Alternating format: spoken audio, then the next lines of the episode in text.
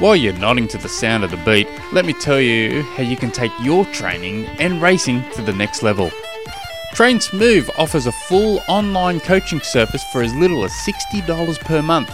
I also offer a membership coaching service for as little as $20 per month, and if it's only swimming you want, well, that's nice and simple.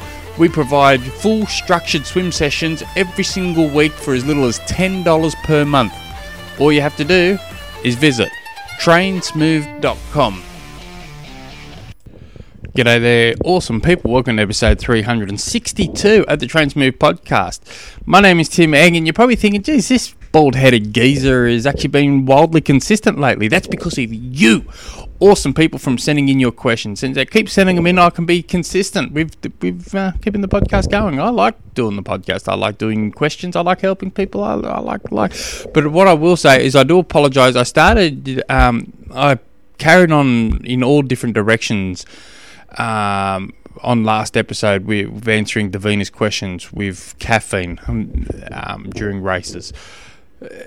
I start telling one story, which leads into another story, which yeah, before I know it, I haven't really answered a hell of a lot. But what I wanted to actually, um, she had a question about caffeine, and so basically, I started saying, talking about the amount of milligrams per, like milligrams, it comes down to milligrams per kilo body weight. So the body can handle. I, have just quick, quick two lines, and then I'll carry on with the rest of this episode. But the body can handle around 3.4 milligrams of caffeine per per per kilo. I'll say that again 3.4 milligrams of caffeine per kilo of body weight, and you can have up to 400 milligrams of caffeine on race day.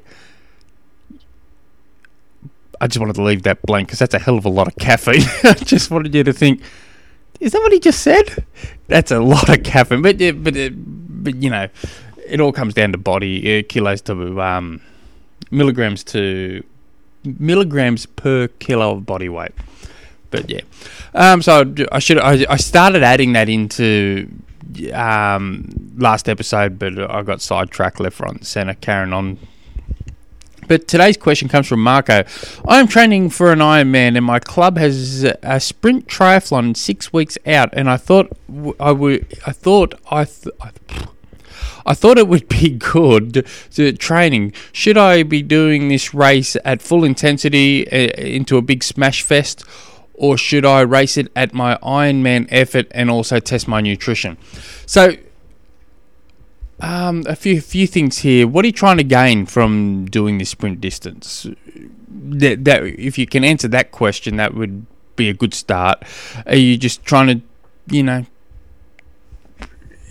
I'll, I'll go back. I'm personally not a big fan of doing sprint distance triathlons in that 12 to 16 week build to an Ironman, purely because you that day's probably best spent doing something more specific to help you at the Ironman.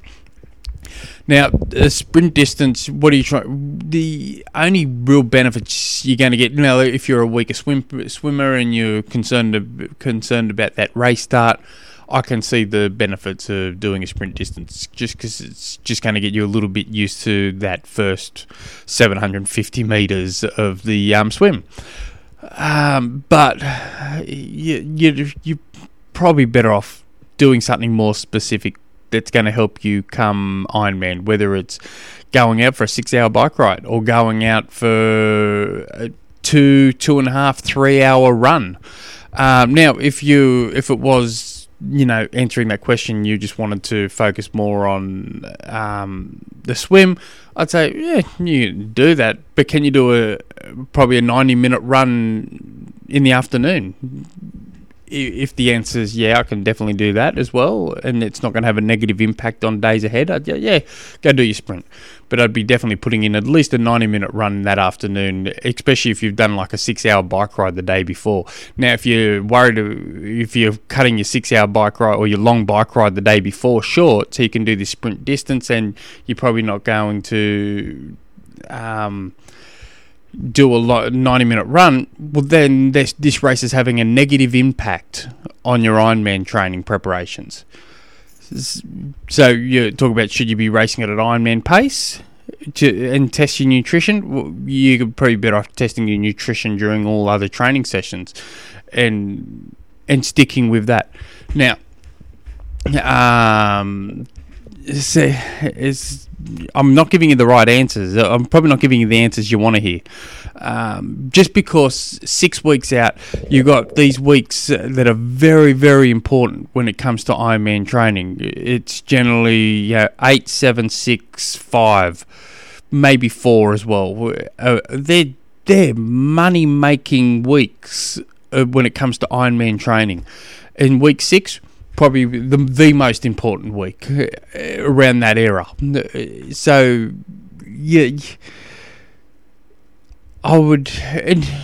If you, but then having said that, if, you, if your goal's just to finish the Ironman, have some fun, and you got into triathlons just for fun, and you just like competing and joking around and you know, slapping your mate on the backside as you run past him, yeah, go do the sprint. Um, I, you know, run it hard. No, I wouldn't be going super fast, and but running it hard, I'd be looking at doing that. I wouldn't, yeah, but I'd be really, really leaning towards um, doing something more specific for the Ironman, personally speaking. Um, so sorry, I can't give you the answer you want, uh, but that could also be the answer you need. But yeah.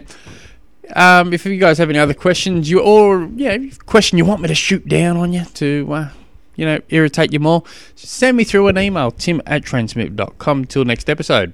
Hooroo.